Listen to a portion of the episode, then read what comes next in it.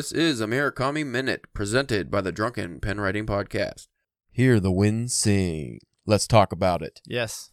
I am your delightful host, Caleb James. With me today, as always, for these Murakami Minutes, Spencer Church. How are you doing, sir? right. Yeah, yeah, just all right. All right. Like this book, all All right. right. Just all right. I would like to go into great detail on this book, but you can't. No, you really can't. This isn't really a novel. It's uh, we described most of our feelings, I think, in the introduction about you know the interesting parts, which was him actually writing Mm. uh, Murakami writing this book, but the actual book itself not too interesting. The basic premise is a college kid is home for, and I think he lives in like a seaside town. There's a lot of beach stuff, but he's home for summer vacation, I believe it is, and or winter vacation. I think it's summer, right? I think it's yeah. It seems. Like I got a summer. summery vibe. Yeah, Yeah. it's def- well, they're at the beach, definitely summer. It's essentially he's home from vacation, and it's just broken up into countless anecdotes of I don't know if it's just his thoughts or his life, but most of it is spent at Jay's bar where he drinks a lot with his buddy the Rat. Uh, this is the first of the Rat trilogy. The second one, which we'll be covering next, is Pinball 1973. And what we really should cover, which I actually already read because I didn't know this was a trilogy, Hmm. uh, was The Wild Sheep Chase. Wild Yeah. Sheep Chase is really good. That's like a novel. This is a novella, and it is, like I said, not a narrative. Yeah. Because also too, not only do we get like we get chunks of like the unnamed narrator, we also get chunks of like the rat and like Yeah. different, you know, too. Which were, the rat's by far the most interesting mm. character, but he's only in it partly. And then there was like there was some parts with like a news person. Yeah, and well, going back to the rat though, like the rat, why he's interesting is because he seems to be uh, Murakami's philosophical mouthpiece, Mhm. if you will. So, Which coming from a guy named Rat is Yeah. great. which uh, the, it's a young guy who is rich, but he shuns rich people. Well, his parents are rich, so it makes him rich by proxy. But he shuns rich people, and he at the beginning of the book he doesn't even read or anything. But then our narrator, who's Murakami, Yeah. uh, loves reading, and then he, he he makes an off offhand comment to the rat about reading. Essentially, I think something along the lines of just making him feel bad. And then all of a sudden, he sees the rat like a couple weeks later or something. He's been reading all these ridiculously hard Yeah. Henry James novels and stuff. And it's like, okay, so he just went hardcore into it. And then I was like, you know what? I'm gonna I'm gonna write a novel. Yeah. But if you want to see like Murakami's thoughts on stuff at the time period, the rat's your character to really pay attention to. Uh, our narrator, again, unnamed narrator, who loves jazz music, classical. It's this book, surprisingly, from the very jump, you know, from Jump Street here, has every trope of Murakami. Yeah. There's discussions of cats. There's a scene with Wells. There's jazz music, classical music, eating pasta, making food, eating food, jazz bar, What about uh beer? drinking beer shows up a lot. Because I know, like in this story, and like I've started the second story, beer is always like uh they're doing something. They're always having a, a big- beer and a cigarette. if you yeah just smoking was a big one in these older novels especially one well smoking's still big in japan but one thing you'll notice about murakami's work which i think is why so many people either hate it or they really really like his work what he does with the things of just like the ritualistic beer drinking cigarette smoking mm. he writes it in a way where it's almost hypnotic. Yeah, and I think people really relate to that because, you know, what do you see most people doing after they eat or something if they're smokers? They light one up. hmm What do you see people who, you know, are not maybe alcoholics, but they, they like drinking? What do they do with dinner? They drink a Mhm. beer or just the act of pouring, because he always points it out the act of pouring a beer.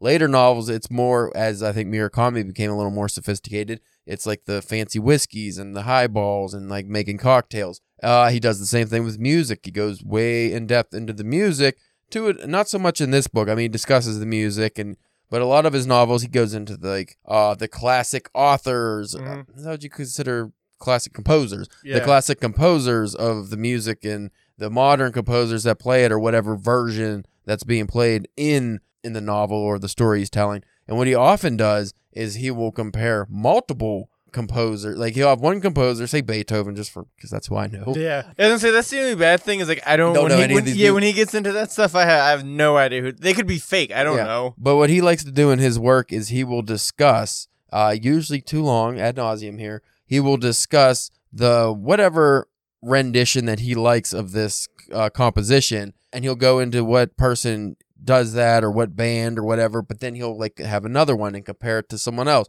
So you'll get like three or four different. I don't I don't know what you would consider them because I don't think they. I mean, I guess they could be composers as well, but whoever because I'm not in the classic. Mm. same with the jazz too. Like he does that with jazz. Jazz, I could be a little more understandable. So you know, he'll compare a, a Charlie Parker song with a Miles Davis. That's a bad example, but like you know, he'll compare different uh, musicians that are playing the same exact song. Uh, when we covered, I think it was first person singular, uh, or maybe the elephant vanishes. We covered one where we actually looked up the music. I remember. Yeah. I don't yeah. remember exactly what it was, but it was such a big detail in his stories. But he does that with music. He does that with cars as well, but not to uh, such a strict degree. It's usually like just the description of the car model, the make, year, and the like the transmission or whatever. The you know who's driving it.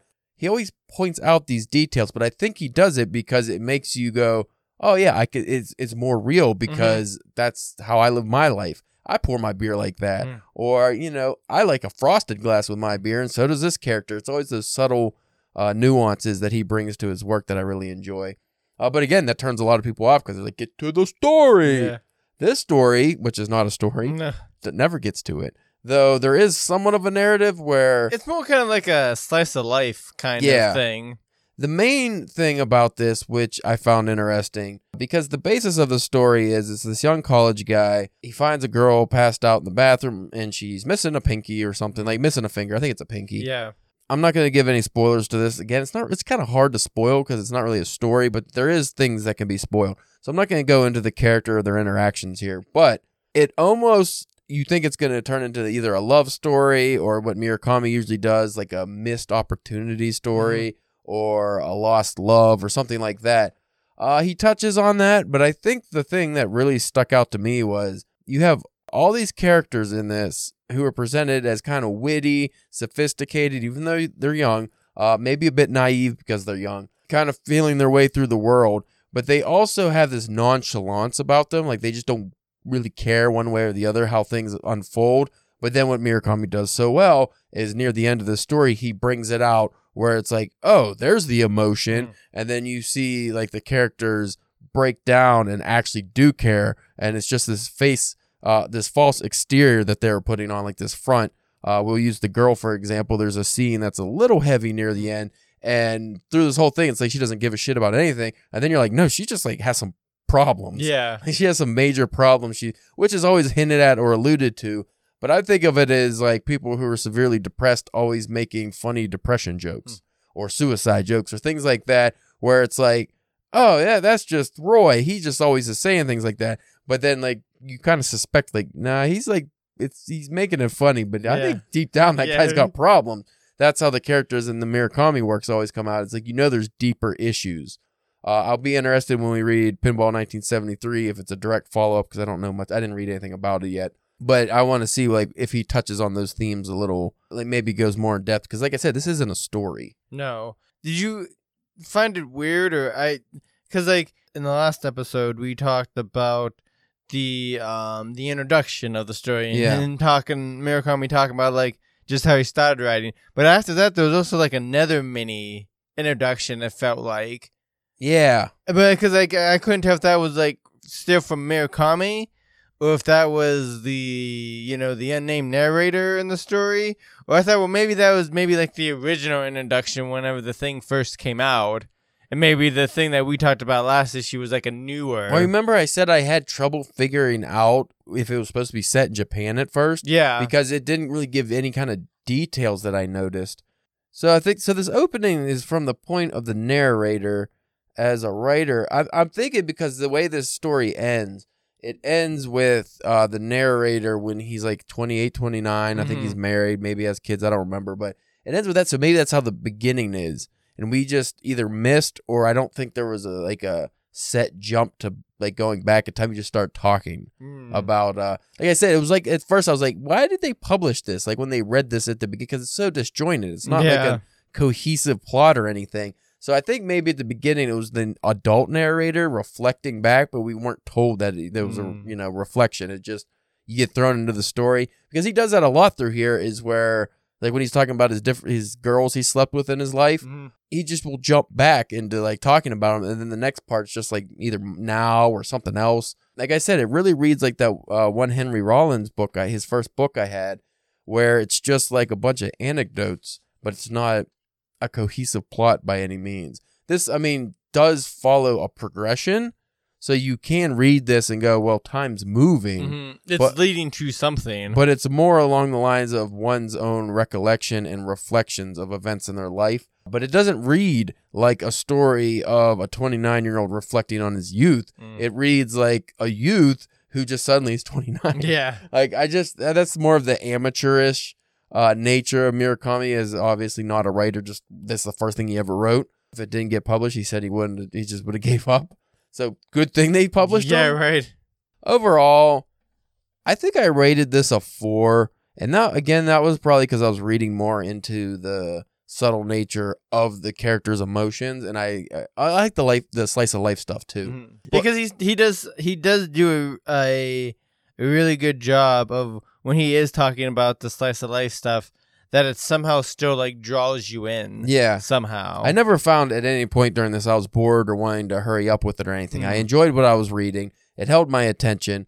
Uh, well, you read it uh, in like a sitting. yeah, I read it in like an hour or something. It wasn't that like I said, it's not very long. What was it, 100 pages or something? Yeah. but it's a Murakami and it reads faster than 100 pages. Also, the text in this book's not very And, it, small. and, it, and it's and it got a lot of breakups and stuff Yeah. in the uh in like in the chapters. There's multiple breakups. you don't get like one giant paragraph or pages or anything like that. and the dialogue is good. Yeah. Retrospection, maybe I would give it a three, three and a half, but I'll stick with my four. I'll see how the Pinball 1973 treats me, but like I said, I enjoyed it. It reminded me, you know what it reminded me of? There's a show I really like called Midnight Diner. It's a Yeah. Japanese story. I don't know if you ever watch it or Japanese show, but it's just set in a diner, and it's literally just every episode is just a slice of life story of one of the patrons. Sometimes the chef himself, and I really enjoy it because it's not like there's. It doesn't matter if that makes sense. There's like no it's not. cl- there's no conflict. it- well, even if there's conflict in the lives of whoever you're witnessing, Mm. it doesn't affect you, and there's no real consequence to anything. Like this isn't a story like when we read Coin Locker Babies by the other Mir-. Ryu Murakami. Like the world pretty much is going to end, right? Or so, Yeah. like that's a big consequence.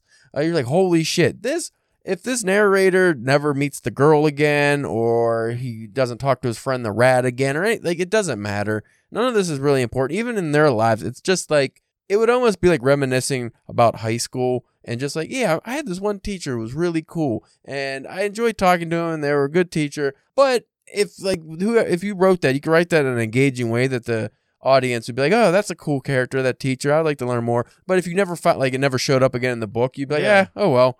Like that doesn't it doesn't really matter. That's like the whole story here. It doesn't really matter, but it's just enjoyable to watch. It's like watching like a sunset or just sitting outside and listening to the birds sing.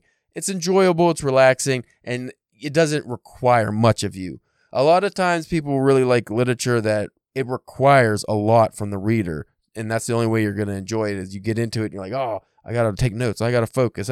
Murakami doesn't do that in this book. Like Kafka on the Shore, yes. 1Q84, I would say a little bit. That has some deeper elements. Um, Wind Up Bird Chronicle, yeah, I would say that requires some uh, real attention from the reader to really get a good grasp on what they're, you know, what they're partaking in. But this, no. Well, I did see one thing because I was I was watching some stuff because since I finished reading it, uh, you know, I think it was sometime last week. I wanted to try to refamiliarize myself, and I did hear like one guy in a video I was watching. He did mention how like he thought how it did kind of show like uh Murakami's like uh points of view on things during that time period in Japan, like with just like the um just kind of like the nonchalantness of, of Yeah. things and like young people during that time, you know, of that generation during during that time of Well, what I gathered, like I already said about like the rat's philosophical musings, is kind. I'm assuming Murakami's point of view on things, uh, more along the lines of greed, academics, just different things like that. Not not very deep. It doesn't No. go too, super deep because that character is really not in the story very much. What does go, it, he touches on, like you said, you brought up a good point with his nonchalance. The characters are a good example of Murakami's feelings. I'm assuming again, you know, we can't Yeah. we only speak in generalities here. I'm assuming his feelings on things like the protests that were going on because you're thinking what Murakami was in his 30s, Probably early yeah. 30s, I think he said when he wrote this and stuff. So he's viewing like the student protests that were sweeping across Japan at the time. I would also imagine this was not too long after the Vietnam War, whereas Japanese wasn't in the Vietnam War. They still everyone's affected by war, you know. So I'm sure they had feelings on that, and plus a post World War II Japan, how they feel about the Americans invading, you know, Mhm. Vietnam supposedly. So I'm sure he had a lot of feelings on those things and a lot of opinions, but he touches on them in this nonchalant way with his characters, where he's actually writing from the perspective of the college age student who went to some of these Mhm. protests and what was the kid doing? He was finding some chick to nail, Yeah. some hippie chick that he ended up boning. He didn't seem to care about the protest, and I think that's Murakami's view. It's like I'm too old to care about the protest. What can I? What story can I tell set with the protest? Oh, guy meets a girl. Hmm. Yeah, so you probably I would imagine 19 or yeah, Pinball 73 is going to have some uh I would assume I mean you started reading is it right does it read the same broken up in anecdotes or is it more of an actual story so far? Um, it's broken up. It's a little. It seems to be a little bit more linear. Uh, not linear, but uh, Linear? linear than uh, than this one, to where uh, it is. It's everything's kind of moving forward. Mm. Uh, it still is kind of pretty slice of life ish, but uh, like I said, you definitely get more of the rat. That's good. So, so if you are the fan, if you are a fan of the rat, when we do Wild Sheep Chase, I might actually just reread that because I can't for the life of me even remember if the obviously the rat has to be involved. Just not reading these first two and I read that one, I wouldn't have known any of the characters, you Right. know? Well, even whenever I, uh, because before I bought, because I, I just bought that the other day at the bookstore, and I wanted to make sure, because I remember you telling me one the, the trilogy, Yeah. but I, I wanted to double check because I thought that was the right one, but I wanted to make sure, so I looked it up and it said, you know, the third in the in the Rat trilogy, but it says that you don't have to really. It doesn't matter. Yeah, Well, I remember really enjoying that book, and it was more of a, from what I remember, like a mystery, like an unsolved mystery, kind of a detective story without a detective. nah. Uh, it- fucking weird. it, that's obviously the first because this doesn't have any magical realism in it. I'd imagine the pinball one doesn't, but No, the only the only thing was what was that like? uh Was it a that, that like weird dream with like the mine on the mines on Mar or on the yeah, and like the wells or something. The wells, yeah. That's the only time that it ever really got kind of weird. but it, it was a dream. It wasn't set in any kind of reality. But that, yeah, that's where you had, to, and that was really cool. I forgot, I actually did want to mention that because is it a book one of the characters read or is it an actual dream? I couldn't remember if it was. I don't remember if it was a story the character read or the the rat read or something. Yeah. Regardless, it's about a guy who goes on Mars, and it's essentially like a time travel story without time travel. If you go into these giant wells on Mars and you climb and go out through the other side, uh, you went through like thousands of years Mm. or something. Like it, it's it's wild, but it's one of those things like that reminded me almost of um, a Vonnegut type of deal. Kinda, yeah. Uh, I don't know if that's what he's going for. I would have really liked to see his literary influences going into his first ever novel. I know he said he read a lot of Russian literature and stuff, but I'd like to see if he read some of the goofy like sci-fi and things like that. And he also kind of makes me want to like dive deeper in the history of like Japan during that you know during the time Yeah. periods of his to see if you can get any more context or just like you know the the feeling of what how what the stories are set in. Well, Murakami became a writer during one of the most interesting periods in Japan because, like I said, post World War II, that's when he grew up. Yeah. So that's where he gets a lot of his ex- life experience from. And then when Japan reestablishes him, itself, he's growing up in, you know, like I said, post Vietnam, during the student protests. And then you had all the weird shit going on in the 80s. And then the 90s, they had like the big economic bubble burst. Like it, Japan, their economy crashed, all this shit. That's something we'd have to look more into. But like him, Ryu Murakami, like these guys are, were writing from a very interesting perspective. No, the- you you mentioned it a little bit ago when I went to the protest and like it's just it's it's weird. It's something that you, you like you you and like yeah okay it makes sense that they're there, but like I never imagined like a Japanese hippie Yeah. before like. Oh, they existed. especially like in Japan. But yeah, like you know what I mean. That's just a weird like you know you you used to like these like are they Woodstockian? Like you know well, what I mean? in this story, as well as any of the stories I've read set around this period, they all listen to the Beatles and the Rolling Stone. Japan was very westernized in their media. Well, the Beach Boys. The Beach Boys, yeah. was, was a main thing in this first book. and I always wondered though when I read these because, like we discussed in the introduction, Murakami's writing is very western. Yeah. It's not. It doesn't come off as Japanese. Like the characters kind of do, but not the stories or the way they're told.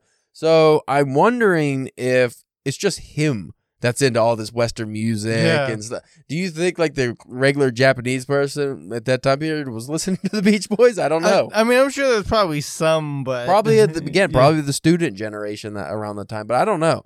Uh, that's something uh, we would have to look up. Like, I uh, wonder if that's what he was playing at the bar. That you know, him and the wife was. oh, he was. He was. Oh, wouldn't that be interesting? Like you had like uh, you know, you could go uh back in time for something good to go back to. Yeah, it was a bar, right? That him and the wife. Jazz bar, yeah. the jazz bar. Wouldn't that be cool? Pretty sure it was called Peter Cat. Yeah, I'm pretty sure that was the name of it. but wouldn't, wouldn't that be cool to go back to go back to that time before he, you know, started writing and you know go to his bar? I watched a mini documentary on YouTube years ago, and this is something we should do. Actually, I think it was a Japanese news documentary thing they ran. But there's something called like a Murakami pilgrimage, Oh, where like cool. Murakami fans go over there and they go to all his old haunts. They go to his barber shop, they go to his old jazz bar, just whatever like That'd places that he was. Fa- Almost like when I went to Maine and they had all these The Stephen Stephen- King yeah. spots. I was like, oh shit! I accidentally went to like where he wrote. I forget. I don't know if I think it was Carrie or one of the fucking books he wrote. It was like a diner or something. Like I kept accidentally going to play because it was Bangor was a very small place though, unlike Tokyo. but uh, I would imagine uh, Murakami's was probably a little cooler. But isn't it weird though? The more we talk about them, like the more like they're like so similar but different with Murakami and Stephen King. yeah, like they, it's like those diagram, like those Venn Mm. diagrams. Like this, the, the the circle in the middle that connects them is, is is very like has a lot more in common than what you'd kind of think in at first glance. But they they still have like these polar opposites that make them their own individual. and Murakami also has a habit of being able to write the most horrific scenes that I've ever read, and they don't read horrific. yeah. Here's like oh like you read it and like because there's like an uh I think it's one Q eight four actually.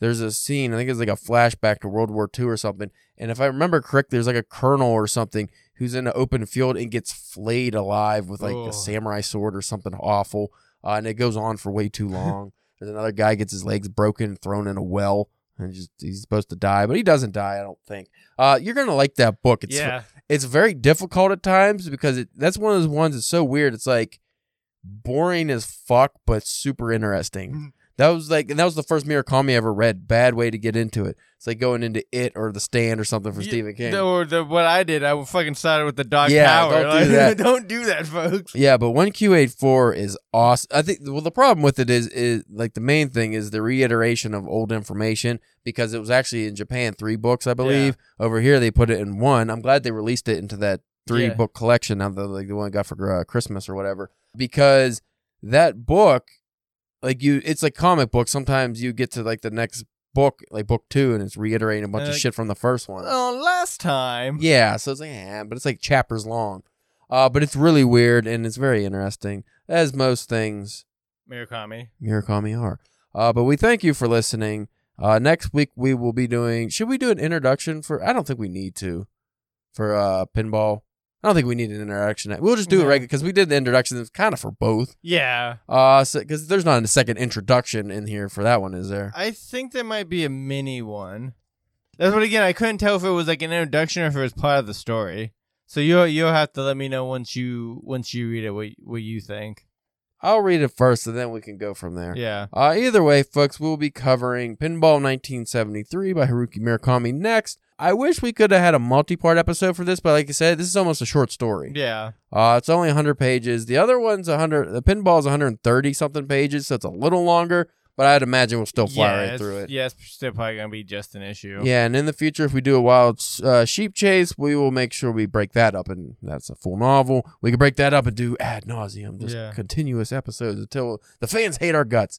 Um, An episode or chapter. Yeah, I did not release the first. Well, as of recording this, we had last week's episode recorded. I'm gonna wait till next week to release that, so we'll be a week ahead on everything. Uh, that's just because of laziness. Yeah. So, well, fo- making sure that we have it done so it's no delay for the listeners. yeah, what you said there sounds better. Well, we keep having fucking guests on the show. Uh, so anyway, folks, we thank you for listening, Those assholes who want to be on our podcast. but not on a Murakami minute. No. This is just our thing, Just us. just us, buddy. Uh, thank you for listening, and we will check you next week.